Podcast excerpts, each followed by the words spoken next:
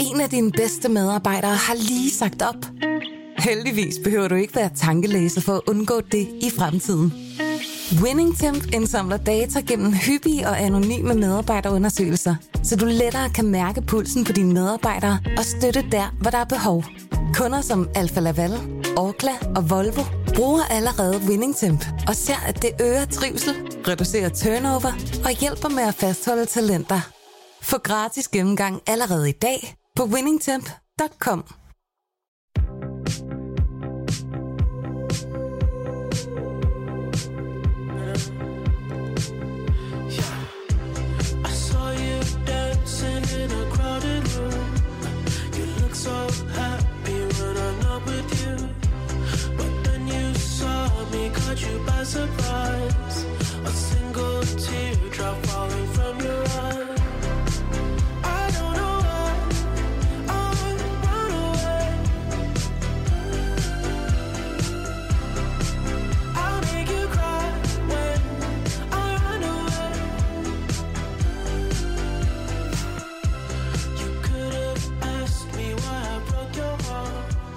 Velkommen til kampagnesporet med Mads Fuglede og David Tras og ny bag knapperne i øh, producerkøbing, der har vi Peter, som vi også kan byde velkommen til i dag. Og David, vi startede jo her med øh, et nummer, som jeg valgte, fordi øh, der var en linje i sangen, som hedder You Look So Happy When I'm Not With You, fordi jeg så en øh, måling, jeg så to spændende målinger. Den ene måling var, at øh, Joe Biden nu er mere upopulær, end Trump var som præsident.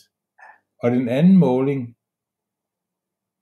viste, at bookmakerne anser det nu, men det er jo så ikke lang tid til, som mest sandsynligt, at øh, en af de to mest upopulære præsidenter USA nogensinde har haft, at de to, at det, er, at det bliver en af de to, der bliver den næste præsident, det er øh, bookmakerne stærkt overbevist om. Og det er jo en lidt mærkelig situation, David. Det er en bizarre situation, fordi, øh, ja, som du sagde, Mads, så, så, så, så kan alle jo huske, hvor, for, hvor utrolig upopulær Donald Trump han var på det her tidspunkt, efter han var blevet valgt til præsident i 2016, altså et par år inde i sit embede. Øh, og nu kan vi se, at øh, det er lykkedes for Joe Biden at slå bunden ud af den måling, og, øh, og, og klare sig endnu dårligere. Og, og, og, og her er det rigtig interessant, synes jeg, efter uger, hvor den amerikanske kongres har bombarderet de amerikanske tv-seere med historier om, hvor frygteligt at, hvad hedder han, øh, præsident Trump var, mens han var præsident, og hvordan han prøvede på at kuppe sig til magten, det er det ord, de bruger. Ingen gang det kan betyde, at øh, Joe Biden han kan blive mere populær. Det er alligevel noget af en præstation. Det må man sige, det er. Og en præstation, som jo øh, øh, altså nok går imod den drejebog, som øh, demokraterne og øh, Liz Cheney havde lagt for det her forløb. Øh, men, men sådan er amerikansk politik så underlig. Og vi kan til gengæld også sige, at øh, der er også målinger, der viser, at, øh, at at meget store andele af både republikanske vælgere og af demokratiske vælgere, de faktisk helst vil have, at det hverken er deres egen, altså henholdsvis Trump eller, eller Biden, der stiller op, men de vil faktisk hellere have en anden fra deres eget parti. Denne anden person kan de bare ikke bestemme sig for, hvem skal være. Og det var jo præcis det, der førte til, at, øh, at øh, Trump han i sin tid blev sit partis præsidentkandidat tilbage i 2016, og på mange måder også det, der gjorde, at Biden blev sit partis øh, kandidat i 2020, nemlig at de mange andre, der stillede op, ingen af dem kunne sådan rigtig få, få nok øh, traction, kunne få nok, øh, kunne få nok opbakning, og derfor lykkedes det de der to gamle herrer at, at vinde deres, øh, deres nomineringer. Hvad det sagtens, må vi jo sige, Mads, sagtens kan være, at de gør igen. Det kan sagtens ske. Og de to, der er favorit til at være, øh, blive USA's næste præsident, ifølge bookmakerne, der er ikke den store kærlighed mellem de to. Trump, han øh, var ude at tweete på øh, Truth Social her den anden dag, at øh, det ikke, at det er at Bidens anden covid-diagnose, han er jo lige blevet diagnostiseret med covid igen, eller som Trump kalder det, øh, the China virus, øh, at det var, der var tale om en fejldiagnose i anden omgang fra hans læger. Det han i stedet for har, det er demens. Ja. Øh, men, han, men han er i, i bedring, skriver øh, Donald Trump. Og, øhm, og, og Trump fortsætter faktisk med, med at skrive, det må man sige, at, han, han, han, han er på vej til at flytte, halvtids i hvert fald, hen til et af de her vidunderlige Wisconsin det plejehjem. plejehjem ikke? Ja. Hvor, hvor, hvor, øh, hvor man... Øh, hvor man, og det er et bestemt plejehjem, han taler om, for det er et af de steder, hvor han mente, at der i 2020-valget blev snydt, fordi her rejste øh, de, de syge mennesker sig nemlig og stemte, siger han. Illegalt naturligvis. Og der må man sige, det er, øhm, det, altså, det er enten underholdende, øh, når øh, Trump skriver sådan, eller også er det lidt forstemmende for tilstanden i amerikansk politik. Det er alt efter smag og behag. Og der, hvor vi står med den anden herre, nemlig præsidenten, der sidder i det hvide hus nu, Joe Biden, øh, det er, det, det er rigtigt. Han havde jo corona, det har vi talt om her i programmet. Så blev han erklæret fri for corona, og så fik, fik han, corona igen. igen. Fik han corona igen, og det er åbenbart øh, en bestemt type medicin.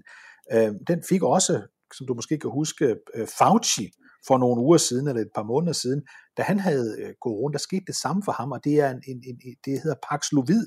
Det er en medicin, man giver folk, øh, der er ældre, når de får det dårligt med, med corona, så giver man, eller når de, når de bliver syge med corona, så giver man dem, fordi det dæmper risikoen for, at corona kommer ud i fuld flor. Til gengæld, så betyder det, at de her mennesker ofte så får corona, i hvert fald som en positiv måling igen. Og det er det, der er sket for præsident Biden. Men lad os lige høre, hvad han sagde, da han måtte melde igen, at han ikke kunne møde op til møder, men i stedet for var isoleret i det hvide hus. Lad os høre, hvad han sagde her. Hey folks, Joe Biden here. Tested positive this morning. Going to be working from home for the next couple of days. Uh, and feeling fine. Everything's good. But uh, the commandment command and I got a little. Det er The Commander, som han taler om her. Det er jo hans ene cheferhund, der simpelthen hedder The Commander. Han ligger sådan på en sofa foran Biden, der står på balkongen øh, i det hvide hus. Man kan hoppe og danse og synge lige så meget, man vil, Mads, men, men det er ikke godt for præsident Biden, øh, at hans sygdom den nu går ind i uge 2. Øh, nej, det er det selvfølgelig ikke. Øh, hans, altså, det man har talt om er, hvad nu hvis Biden bliver syg? Han er så gammel en mand, kan han risikere at dø af det. Han ser ret frisk ud. Ja. Øh, så på den front, der, øh, der er det jo positivt, at, øh, at trods corona, så har vi en præsident, der ser ud til at være øh, i bedring, og øh, man kan ikke slå ham ud med hverken en eller to gange af det. Øh, og det er jo et, øh, det er jo et sundhedstegn på en eller anden underlig fasong. Men selvfølgelig, David, det er jo ikke godt, at, at, øh, at Biden nu øh, har været på langs med, med corona i to uger nu. Kan du jo huske, da inflationen, på, eller rettere sagt, da den konkrete inflation, altså stigningen på benzinpriser, den steg og steg og steg uge efter uge efter uge, der var det ikke præsident Bidens skyld, når man spurgte demokrater eller spurgte Biden selv, så var det øh, udefra kommende øh, hensyn. Det var for eksempel, de kaldte det the Putin gas hike, altså Putins års, var årsagen til, at, at benzinpriserne steg i USA. Nu falder de så, og det er det vist nok gjort. Og så er det Bidens. Så er det Bidens. Bidens ja, det er det. det er så er det hans politik, der har gjort det. Og det, det understreger en gammel regel omkring præsidentembedet. Og det er, vi har nævnt den flere gange, men den er altid værd at gentage, fordi den bliver ikke mindre rigtig af det. Præsidenter har ikke så stor en indflydelse. Det bliver ikke mindre forkert af det, hedder det, Mads. Nej, det bliver ikke mindre forkert af det. Øh, præsidenter har ikke så stor en indflydelse på amerikansk økonomi, som øh, mange går tror. Øh, men øh, det er sådan, at når det går godt, så får de alligevel æren for det, øh, også selvom det egentlig ikke rigtigt er deres ansvar. Øh, og når det går dårligt, så er det også sådan, at øh, de får skylden for det, også selvom det stadigvæk ikke rigtigt er noget, de har en stor indflydelse øh, på. Der er mange andre faktorer, der er meget mere bestemmende for den amerikanske økonomi, end hvad en præsident øh, går og foretager sig. Men øh, så jeg synes, det er helt på det rene, at Biden, når han skal have skylden for øh, inflationen, så skal han også tage æren, når den går ned igen, også selvom enhver med forstand på økonomi godt ved, at det er nok lidt mere kompleks end som så. En hel del. Mads, når vi nu ser det her billede, eller jeg sidder og kigger på det billede af præsident Biden, der står der på balkongen i det hvide hus, så kommer jeg i tanke om noget, som vi har talt om mange gange, nemlig øh, det hvide hus, det er hjemstedet for øh, de amerikanske præsidenter. Og jeg kom engang i en udsendelse for flere år siden, tror jeg det var, til at sige, at der har de boet alle sammen lige siden den første. og så brød du ind og sagde, at det er nu ikke helt rigtigt, det George Washington gjorde ikke, og så lovede vi at vende tilbage til det i en senere udsendelse. Og nu er der så gået overvis, han har sagt, øh, hvor det spørgsmål ikke er blevet afklaret. Men nu kommer jeg til at tænke på det, derfor så vil jeg spørge dig, Mads, hvorfor boede George Washington ikke i det hvide hus, og hvor boede han ellers? Jamen, det har noget at gøre med, at øh, Washington var slet ikke... Altså, USA har haft mange øh, hovedsteder igennem sin levetid. Faktisk har USA haft hele ni hovedsteder. Washington D.C. er bare den seneste, der er jo USA's føderale hovedstad. Øh, og, og der, hvor Washington starter som øh, præsident, det er i to af de byer, som så er hovedstad før Washington bliver det, nemlig henholdsvis i New York, øh, hvor han boede i noget, der hed The Alexander McComb House, som man kan finde på øh, Lower Manhattan, øh, eller man, kunne, man kunne finde på Lower Manhattan, øh, og øh, Philadelphia var den anden hovedstad, øh, imens øh, man byggede løs på øh, det, man nu skulle øh, bruge som sin federale hovedstad i Washington D.C. Øh, og der boede han i det, der hed The President's House, øh, som man kan besøge i dag, og der står ruinerne øh, tilbage fra øh, øh The President's House, øh, som ligger i Philadelphia. Øh, det er et, et besøg værd, så kan man jo også smutte ind og se Independence Hall, som ligger øh, lige ved siden af. Så derfor, så kan vores ven øh, George Washington ikke flytte ind i det hvide hus, da han starter. Øh, og, og, og derfor så kan vi sige, at, at når vi står og kigger der på det hvide hus og tænker, her har de alle sammen været, så er det næsten rigtigt, men ikke helt. Ja, lige præcis. Så, så, så, så, så når vi ved det, så kan så, vi også så sige... den første præsident, der bor i det hvide hus, det er John Adams, som bliver USA's anden præsident, sådan rigtigt. Det er først der, man kan tale om, at der er lavet en, øh, en bolig til øh, præsidenten i Washington D.C. Men Washington er i Washington som præsident til allersidst i sin tid som præsident. Han har jo også, han bor øh, jo tæt på Washington D.C., og noget af Washington er jord, som han øh, er med til at, at, at sælge. Og i øvrigt skulle man komme til Washington D.C. som turist, så kan man øh, forholdsvis simpelt, nærmest uden at have lejet sin egen bil, komme ud og se øh, det, øh, det, det landbrug, som, som, øh, som øh, George Washington boede på uden for, uden, altså ikke ret langt uden for, for Washington D.C. Så fik vi det afklaret, Mads. Vi skal lige skifte til nutidens politik, øh, og jeg vil godt skifte til øh, et af de øh, senatsprimærvalg, som vi har fulgt her i kampagnesporet lidt, fordi øh, det er et af de steder, hvor vi har meget karismatiske kandidater, det er i Missouri. Og i Missouri, der har vi jo Eric Greitens. Det er ham, der har været guvernør i Missouri. Han er republikaner.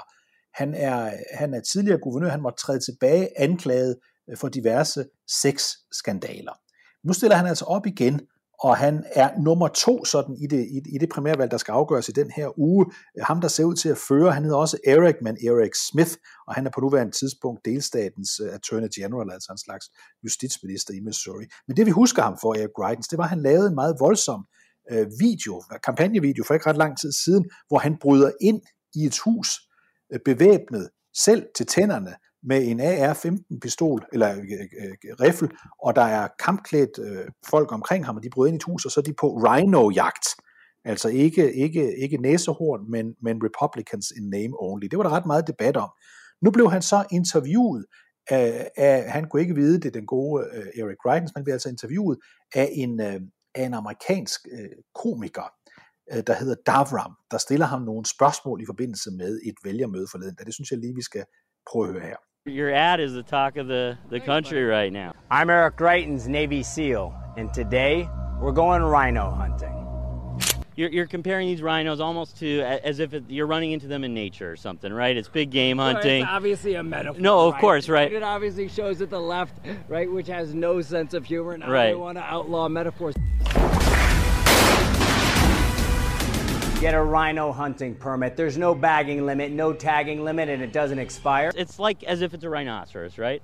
But then you go to a human house Well, you know, I think I think what was what was really clear about that was that it was it was a metaphor. But it was that- it was in why- like a human house, so that's why I was kind of Yeah, like yeah. because it because it was like big game hunting, but then it was like you went But to I like a think, look, human I- house. I think everybody everybody who has a sense of humor recognized kind of the parody. well, I of thought it, it was actually pretty why- funny, but then I was Yeah, like, but then he's going to a human yeah. house with a And I'm SWAT so- team, I'm so yeah. sorry, I gotta get going. 'Cause that- Well, then it started to seem more threatening. Appreciate the Started to Make seem a little bit more threatening, yeah. team. Yeah, thank you. Jeg spiller det her klip, fordi ham, der hedder Davram, sammen med en, der hedder, øh, øh, der, der hedder Jonathan, Jonathan Siegel, de laver de her falske interviews øh, ude til forskellige republikanske møder, som så øh, går viralt. Øh, og igen og igen er det som om, de her republikanske kandidater ikke ved, hvem de to er, øh, der, der udgiver sig for at være journalister, men i virkeligheden er komikere. Her skal Eric Greitens jo altså forklare, hvorfor den reklame, han lavede, var sjov, øh, mens at komikeren her øh, ikke synes, den er sjov, fordi øh, han jo rent faktisk bevæger sig ind i et hus, hvor det ser ud som om, han slår et menneske ihjel, og ikke en rhino, ikke, en, øh, ikke et, et næsehorn. Men han siger noget, jeg tænkte, du bed mærke i, Mads, og sikkert var glad for. Han sagde, Greitens, at det, der står lysende klart, det er, at venstreorienterede simpelthen ikke har nogen sans for humor. Det er rigtigt. Det har de heller ikke. eller, eller man kan sige, mange i politik, hvis man, hvis man kan misforstå sin politiske modstander, det oplever man også dansk politik, synes jeg, så gør man det. Øh, så hvis man har en mulighed for at misforstå vedkommende, så man udmærket godt ved, at det her var en vidighed, og vi ser det igen og igen med ting, som Trump skriver, at dem forholder man sig til som om, at han mener alt øh, lige alvorligt. Det skal man ikke kende Trump ret godt for at vide, at det er ikke tilfældet, at, øh, at sådan er det ofte. Og det tror jeg egentlig øh, er sådan, det fungerer øh, på begge fløje i, øh, i politik. Og jeg synes, at det er en skam, at øh, man ikke kan øh, finde smilet frem oftere, øh, når man skal, Men, men, men synes skal du være omvendt, politiker. Men, men synes du omvendt, fordi jeg, jeg må sige, at jeg står lidt splittet her, for jeg kan godt se, at han egentlig er meget morsom Eric Greitens, mens han forklarer det her, men, men, men på den anden side er det jo ret voldsomt i et land, der lige og som hele tiden oplever øh, skyderier af den ene og den anden slags, at der så er en, en kandidat, der synes, at det er særskilt morsomt at, øh, at, at lave en reklamefilm, hvor han jo altså er bevæbnet til tænderne sammen med en hel masse mennesker, og bryder ind i et hus.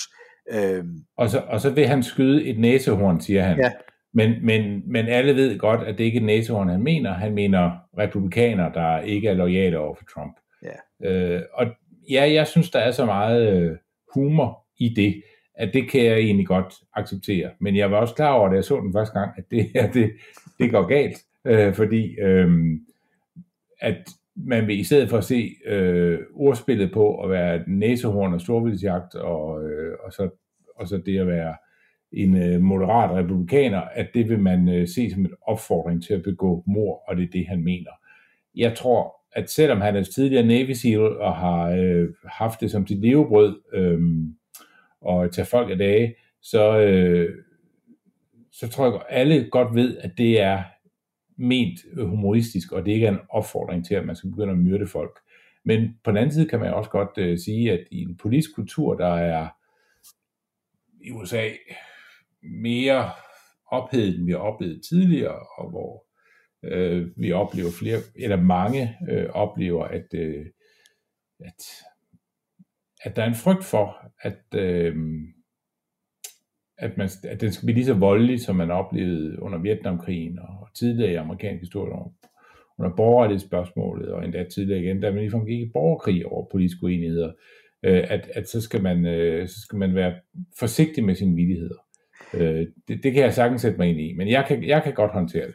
Jeg så, ikke er- jeg, jeg, jeg så øh, desangående med, så så jeg øh, Øh, deadline på dansk tv her forleden dag, øh, hvor der er et indslag, som bliver introduceret med øh, et, et, et par øh, tal fra, fra amerikanske øh, meningsmålinger. Nu starter vi jo med meningsmålinger her i dag, men altså et par tal, der også var lidt, øh, lidt, lidt, lidt voldsomme, nemlig at 40 procent 40 procent af amerikanerne, øh, de øh, vil foretrække en stærk mand som leder. Her forstås det altså ikke en diktator, men en stærk mand, der sådan kan agere uden hele tiden at skal tage hensyn til kongressen. Det er 40 procent, der siger det. Det er et tal. Det andet tal, som jeg måske synes var endnu mere overraskende, at de nævnte det her, eller vi, vi har set det før, men det er, at 50 procent af den amerikanske befolkning, 50 procent, de frygter, at der snart kommer en borgerkrig igen. De forudser det altså ikke, men de frygter det, at der kommer en igen. Hver anden amerikaner står i dag i den situation, at det er noget, de sådan i ramme alvor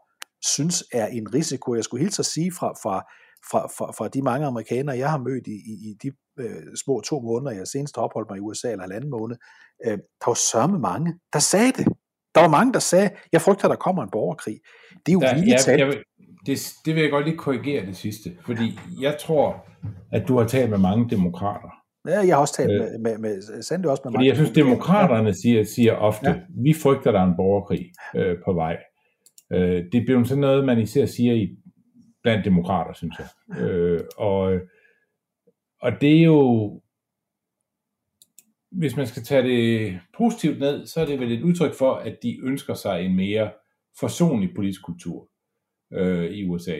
Og det øh, kan jeg jo godt bakke op om. Men jeg synes også, der er en negativ side ved det, fordi det bliver også tit brugt som øh, det er demokraternes under the radar måde at sige, dem der er uenige med os, de er fuldstændig vanvittige. De er parat til at, at, at,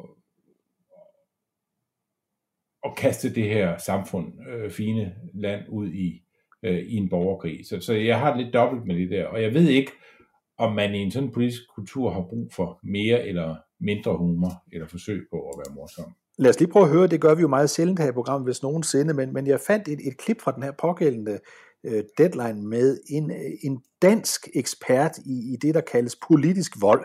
Han hedder Svend Erik Skåning, og han er professor ved øh, Aarhus Universitet i statskundskab, og han bliver spurgt ind til det her, vi taler om her, Mads. Øh, tror du simpelthen, at øh, amerikanerne kan ende med at gå i sådan en traditionel borgerkrig? Prøv at høre, hvad han siger her. Fuldskala borgerkrig ser jeg ikke. Jeg ser måske, at der er nogle tendenser til, at der er en stigning i øh, den politiske vold. Øh, og der kan vi godt forestille os, at den kan fortsætte den her stigning. Altså lige i øjeblikket ligger vi på et niveau, altså det er steget fra, fra 1980'erne over 90'erne til, til i dag, men øh, det er nogenlunde på niveau med, hvad det var i under borgerrets, øh, øh, borgerrettighedskampene i slutningen af 1960'erne og i 1970'erne. Forskellen til dengang er så, at dengang der var det grupper uden for det etablerede politiske system, øh, som kæmper. Altså folk, der ikke var organiseret i enten det demokratiske parti eller republikanerne. Hvor vi ser i dag, at øh, dem, der ligesom er villige til at, at tage det næste skridt, de i høj grad identificerer sig med enten den ene lejr eller den anden lejr. Godt nok ude i, på yderfløjene, men alligevel det er mere blevet en del af, af det etablerede system. Ja, Mads, det som professor Svend Erik Skåning fra Aalborg Universitet, øh, undskyld, for Aarhus Universitet her, han siger, det er dog, at nej, jeg tror ikke, der kommer en borgerkrig, men, ja, men vi ser, og det er det aller sidste, han siger, vi ser, at hvis vi sammenligner med tidligere sådan voldsomheder i amerikansk politik, så plejede det, siger han, at være noget, der foregik sådan uden for partiernes almindelige organisationer. Denne her gang ser han en tendens til, at det rykker ind i de to partier, øh, at man sådan, øh, han siger ikke kun det ene parti, men han siger den begge to, øh, at den her øh, øh, altså mulighed for ligefrem at bruge vold, den sådan bliver mere noget, som almindelige mennesker taler om, end det var tidligere. Det er det, der er ham her, Skåne, professor Skånings øh, pointe. Hvad siger du til den? Jeg siger i hvert fald, at øh, man har jo nogle grupper som Proud Boys, der befinder sig et eller andet sted på højrefløjen. Ikke i det republikanske parti, men det er helt sikkert deres kandidater, de støtter. Øh, og så har man Antifa, der er et sted på venstrefløjen, øh, så langt ude de kan komme, og er øh, også, øh, de er heller ikke demokrater, men øh, de støtter helt klart de mere venstreorienterede kandidater øh, i øh, USA, og det er sådan dem, der er, er værst, og derimellem så har man selvfølgelig en, en, en skov af andre øh, grupper, der, der er parat til at anvende politisk vold. Jeg oplever ikke, at man inde i de etablerede partier har de her holdninger. Med det øh, arbejder bare, at det de her høringer, vi er igennem nu i øh, kongressen, jo netop handler om, øh, er præsidenten med til at, øh, at, at, øh, at opbinde til, at man bruger vold som et øh, politisk pressionsmiddel. Øh, og og det, det er jo selvfølgelig meget bekymrende, at, at Trump er gået ned ad det spor, og det er også meget bekymrende, at øh, man hos øh, demokraterne øh, går øh, agurk, når der er nogen, der øh, øh, generer øh, abortlæger, men de går ikke agurk, når der er nogen, der generer, generer en, øh, en højstrætsdommer, som demokraterne ikke kan lide. At der, der er sådan nogle træk der, som jeg synes er meget bekymrende. Men, og så vil jeg også godt anholde det her med, at, øh, at det, den mængde af vold, der er i dag i USA, det skal man tilbage til, øh, at den er på niveau med det, man så i, i tiden med, med uro omkring øh, sortes rettigheder i USA. Det er den kamp, der var om borgerrettigheder i USA. Altså det var et helt, en helt anden politisk kultur, der fandtes dengang. Øh, når man kørte ned i busser fra øh, nordstaterne for at øh, demonstrere, så blev man trukket ind på øh, restepladser i sydstaterne, og så fik man tæv, mens politiet stod sig på, og, hvis man, øh, og der var nogen, der døde ved det. Og hvis man øh, forsøgte at anmelde det, så øh, var der ikke nogen, der ville tage imod en, en anmeldelse. Øh, og, og, og de institutioner, der skulle passe på samfundet, øh, fungerede ofte ikke i sydstaterne. Det var svært at blive øh, dømt øh, med samme øh, øh, lighed for loven, øh, som der bør være, hvis man var sort eller hvis man var hvid osv. Der er sådan en, en masse ting i, i den politiske kultur, der var i, øh, i under borgerskampen, som ikke findes i dag. Så jeg synes, jeg synes han trækker sin pointe for langt, selvom jeg er enig med ham i, at det, jeg synes, det er værre nu, end det var øh, i 80'erne og 90'erne, selvom man også skød på præsidenter dengang osv. Så, øh, så, så, og jeg synes, tonen er ekstrem øh, uforsonlig, øh, som den er nu. Øh, det, det, det er jeg enig i alt det der. Jeg synes, jeg synes bare, at pointen bliver trukket lidt, lidt længere, end den egentlig kan holde til her. Og nu startede vi udsendelsen med at tale om, hvordan øh, de her to, øh, der kæmpede om, om magten ved sidste valg, Trump og øh, Biden, de ikke står hinanden nær. Det kan man jo roligt sige. Længe har det været Biden sådan pointe nærmest at og gøre som om, at, at, at Trump han ikke eksisterede. Det har tit, han har virkelig sige hans navn og sådan noget. Men her forleden dag, der skruer han også op for retorikken. Biden, det var kort inden, at han blev Øh, øh, ramt af, af corona, der, der laver han en, en, en erklæring, der sådan handler om Trump, og handler om, hvad der er kommet frem i 6. januar og høringerne osv. Så lad os lige prøve at høre Biden øh, skrue op for, for charmen her. You can't be pro-insurrection and pro-cop. You can't be pro-insurrection and pro-democracy. You can't be pro-insurrection and pro-American. Donald Trump lacked the courage to act. The brave women and men in blue all across this nation should never forget that. Ja, han siger jo simpelthen her, Mads, øh, øh præsident Biden, at Trump han savnede øh, øh, mod til at handle, da det stod på, øh, øh, og han anklager ham jo for alt det, som 6. januar øh, øh, kommissionen inde i øh, kongressen i virkeligheden kommer med. Han siger hans navn. Det var en det, jeg ville frem til. Det. Han har prøvet på at gøre, som om han slet ikke eksisterede. Men nu er det som om, at Biden gerne vil ride med på den der bølge, som, som demokraterne sammen med nogle enkelte republikanere inde, i, inde i, i kongressen står for.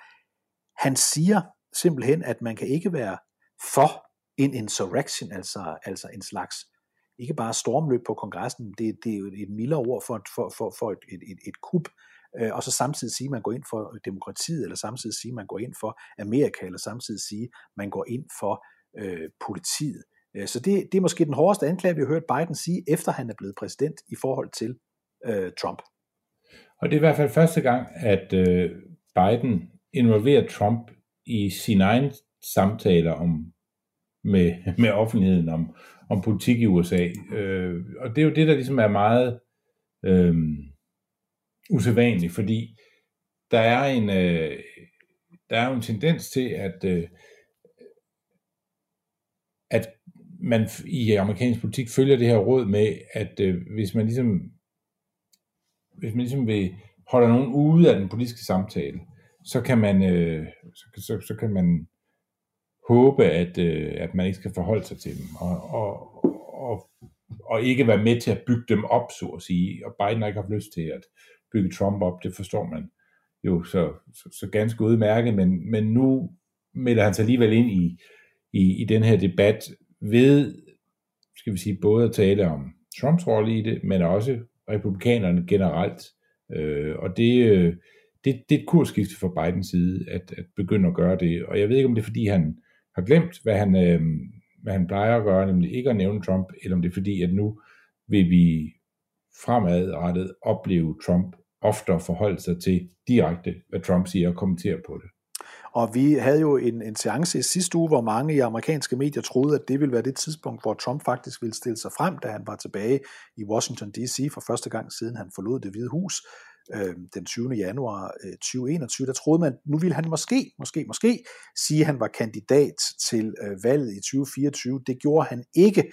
En af de grunde, der bliver givet øh, blandt øh, folk, der er kyndige i det republikanske parti i USA, øh, det er, at i det samme øjeblik, han måtte blive kandidat igen, der vil partiet så holde op med at betale hans regninger.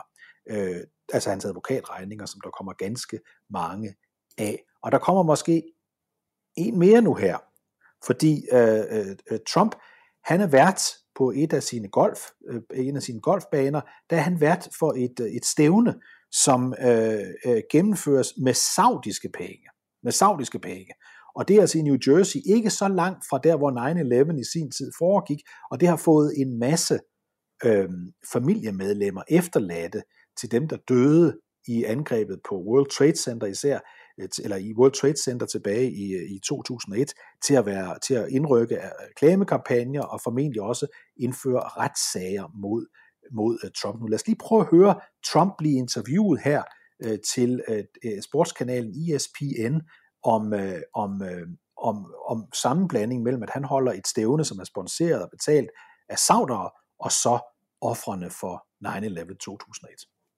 You're so closely associated with the city of New York. Yeah. You, of all people, understand the passion surrounding 9 11. What do you say to those family members who prote- protested earlier this week and will be doing so again on Friday? Well, nobody's gotten to the bottom of 9 11, unfortunately, and they should have, as to the maniacs that did that horrible thing to our city, to our country, to the world. So nobody's really been there, but I can tell you that. Uh, there are a lot of really great people that are out here today, and we're going to have a lot of fun and we're going to celebrate. And money's going to charity. A lot of money's going to charity. And you have really the best players in the world, many of the best players in the world, and soon you'll probably have all of them. Ja, Mads, øh, her gør øh, Trump sig jo øh, skyldig i noget, han ofte gør. Han starter med at, at, at forsvare sig og sige, ved du hvad, der er altså ikke rigtig nogen, der har fundet ud af, hvad der lige præcis skete øh, der i, i, i 9-11, og det er også en skam, det burde folk have gjort. På den anden side, siger han så, så bliver det her et fantastisk golfstævne. Øh, nogle af de bedste i hele verden, og om et øjeblik de allerbedste i hele verden, de vil spille her, folk vil have det rigtig sjovt, og der vil blive givet nogle penge til noget velgørenhed også. Dobbeltsynspunktet i virkeligheden, og i virkeligheden også øh, en, en, en, en, en, altså han har tidligere sagt, at det var sauderne, der stod bag 9-11. Nu siger han, at vi ikke rigtig ved det. Ja, nu lyder han som en hver anden konspirationsteoretiker i øh, USA, for han siger, at vi ved ikke noget. Vi ved jo øh, alt det, vi har behov for at vide øh, omkring det her. Så det er, øh, så det er jo ret interessant, at, øh, at Trump vælger at ligesom afsløre, hvad han egentlig tænker om 11. september. Det overrasker mig ikke, fordi han er glad for konspirationsteorier. Han kan i hvert fald godt lide den øh, uro, det skaber, ligesom at omfavne dem øh, indimellem.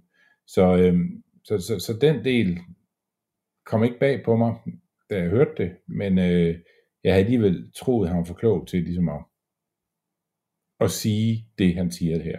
Øh, så tænker jeg lidt, at, øh, at øh, det her med, der, der er jo lavet en stor rapport efter 11. september.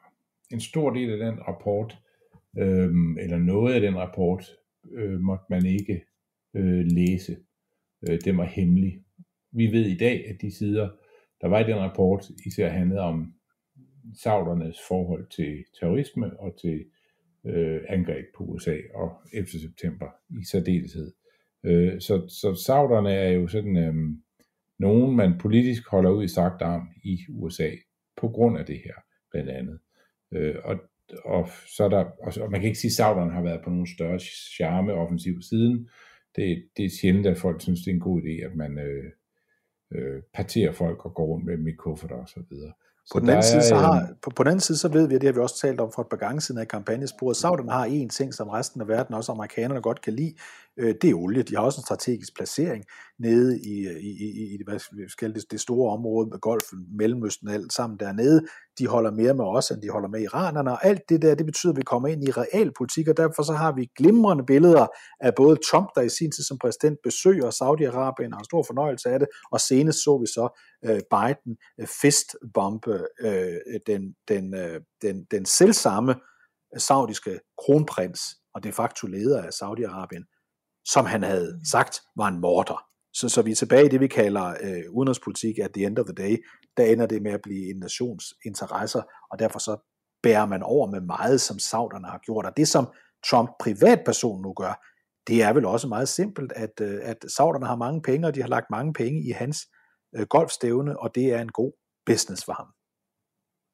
Ja, og, og man kan jo undre sig over, at, øhm, at han er parat til at, at, at ligesom gå så langt, som han gør her. Men, det, men det, jeg tror, du har ret, at, øh, at for Trump, der er det business, det er at the end of the day, der, det der er vigtigst for øh, Donald Trump, og det er det også tit for en, for en præsident. Øh, og Biden er parat til, at øh, altså hvis man skal vælge mellem saudisk olie og russisk olie, så lugter de begge to, men den saudiske lugter nok lidt mindre, end den russiske gør, eller den, den lugter mindre, end den russiske gør. Det mener jeg jo også selv. Øh, det gør de fleste mennesker i den situation, vi er i. Men de fleste vil jo være, helst være for uden at være i lommen på øh, nærmest nogle af de nationer i verden, der er øh, vigtige for energiforsyningen. Nu nævnte vi jo for et par uger siden øh, kort, ganske kort, at, øh, at øh, Trumps første og meget berømte hustru, Ivana Trump, var død. Øhm, og der var lidt spekulation over, om øh, hvad der var sket i forbindelse med, at hun, hun døde. Nu tror jeg nok, den er afklaret. Hun faldt ned ad en trappe, og der var ikke nogen, der skubbede hende, øh, så vidt vi kan, vi, vi, vi, vi kan forstå på, hvad der foregik derovre fra. Hun bliver så begravet, og det bliver hun på golfbanen i countryklubben. Og det er der mange, der undrer sig over, at hun ligefrem skulle begraves derinde, for vi ved jo godt, de havde et stormfuldt ægteskab, men de var dog et, et par og har deres børn sammen. Øh, sidenhen gik det meget galt mellem de to, så er det ikke en ydmygelse, hun skal ligge der på Donald Trumps grund.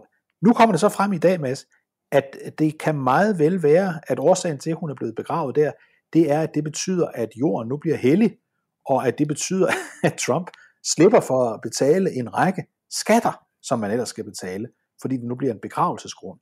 Det er nu den historie, der, der kører øh, i, i New Jersey. Hvis det er rigtigt, det sidste, ja. så er, øh, hvis det er rigtigt, at Trump ikke har gjort det som en gestus til sin øh, ekskone, men øh, eller fordi han synes, det her er et smukt sted at blive begravet, og vi havde et stormfuldt ægteskab, men ikke desto mindre øh, fik vi også børn sammen, og så videre, så videre. Øh, hvis, hvis det er, hvis det er, hvis det er, er skattelovgivningen, der egentlig er baggrunden for, at hun ligger der, så, øh, så er det jo nok lige vel kynisk til de fleste mennesker. Men øh, på den anden side er det jo ikke noget, som øh, ville komme helt bag på mig, hvis det var det, der var sandheden. Det ville det ikke. Men vi skal lige slutte af med øh, en fyr, som vi havde med i programmet i sidste uge, nemlig øh, det karismatiske, som vi kalder ham, øh, øh, kongresmedlem fra Florida, ham der hedder Matt Gaetz. Det var ham, der i sidste uge øh, øh, i vores program øh, ved et ungdomspolitisk træf i Florida havde underholdt med, at det kun var grimme kvinder, små, tykke, grimme kvinder, øh, der var, gik, gik i de her abortdemonstrationer. Øh, øh og det var mærkeligt, de skulle, de skulle øh, protestere mod, at man ikke længere kunne få en abort, når nu ingen, havde lyst til at gøre dem gravide. Det var ham, vi husker fra sidste uge. Han talte også om, på det samme møde, om øh, hvor udulig Mike Pence han var. Og det skal vi lige først høre, han siger, og dernæst så skal vi høre øh, øh, Mike Pences øh, stabschef øh, udlægge teksten i, hvad han mener om Matt Gaetz's øh, udtalelse. Så det er altså først øh, Matt Gaetz, vi hører, og dernæst er det stabschefen for Pence. Our America is proudly ultra MAGA, not some low energy roadside rhino safari. On that note, let me just say what everybody here knows. Mike Pence will never be president. nice guy, not a leader. Mark? Well, I don't know if Mike Pence will run for president in 2024, but I don't think Matt Gates will have an impact on that. In fact, I'd be surprised if he was still voting. It's more likely he'll be in prison for child sex trafficking by 2024 And I'm actually surprised that Florida law enforcement still allows him to speak to teenage conferences like that. So I'm not too worried about Matt Gates. Thanks. Det her det er jo et godt eksempel på, at man i det republikanske parti, altså virkelig, virkelig, virkelig taler hårdt til hinanden. Matt Gates starter med at sige, hvor udulig og kedsommelig og ringe Mike Pence han er, hvorefter Mike Pences tidligere stabschef, han gør opmærksom på, at han slet ikke tror, at Matt Gaetz vil kunne stemme ved næste valg, fordi han vil sidde i fængsel, og han i øvrigt er overrasket over, at politiet ikke står parat til at fjerne ham fra et møde, hvor der er teenager til stede. Det går godt. Ja, og her, altså, havde de så bare været politiske modstandere i hver sin blok, men her er det interne politiske modstandere, så det siger jo lidt om, om den stemning, der er i det, i det republikanske parti. Øh, det, det kan man nu også finde i det demokratiske parti, er jeg sikker på, men, men, men det er, det er et, øh, det er et vidunderligt klip, det her.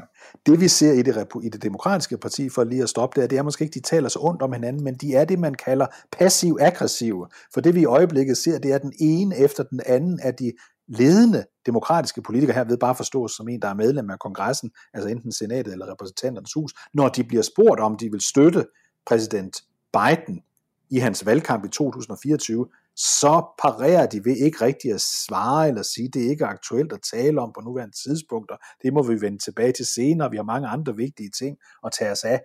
Det er ikke godt at høre for, for Biden heller ikke. Det er passivt aggressivt. Ja, det er sådan en uh, lidt mere sofistikeret måde at gøre det på, men det gør jo lige så ondt, er jeg ret sikker på. Vi er tilbage, øh, Mads Fugle og jeg, David Træs, og vi siger tak til producer Peter, som har stået igennem sin, øh, sin, øh, sin første udsendelse. Vi er tilbage igen om en uge. En af dine bedste medarbejdere har lige sagt op. Heldigvis behøver du ikke være tankelæser for at undgå det i fremtiden. WinningTemp indsamler data gennem hyppige og anonyme medarbejderundersøgelser, så du lettere kan mærke pulsen på dine medarbejdere og støtte der, hvor der er behov. Kunder som Alfa Laval, Orkla og Volvo bruger allerede WinningTemp og ser, at det øger trivsel, reducerer turnover og hjælper med at fastholde talenter. Få gratis gennemgang allerede i dag på winningtemp.com.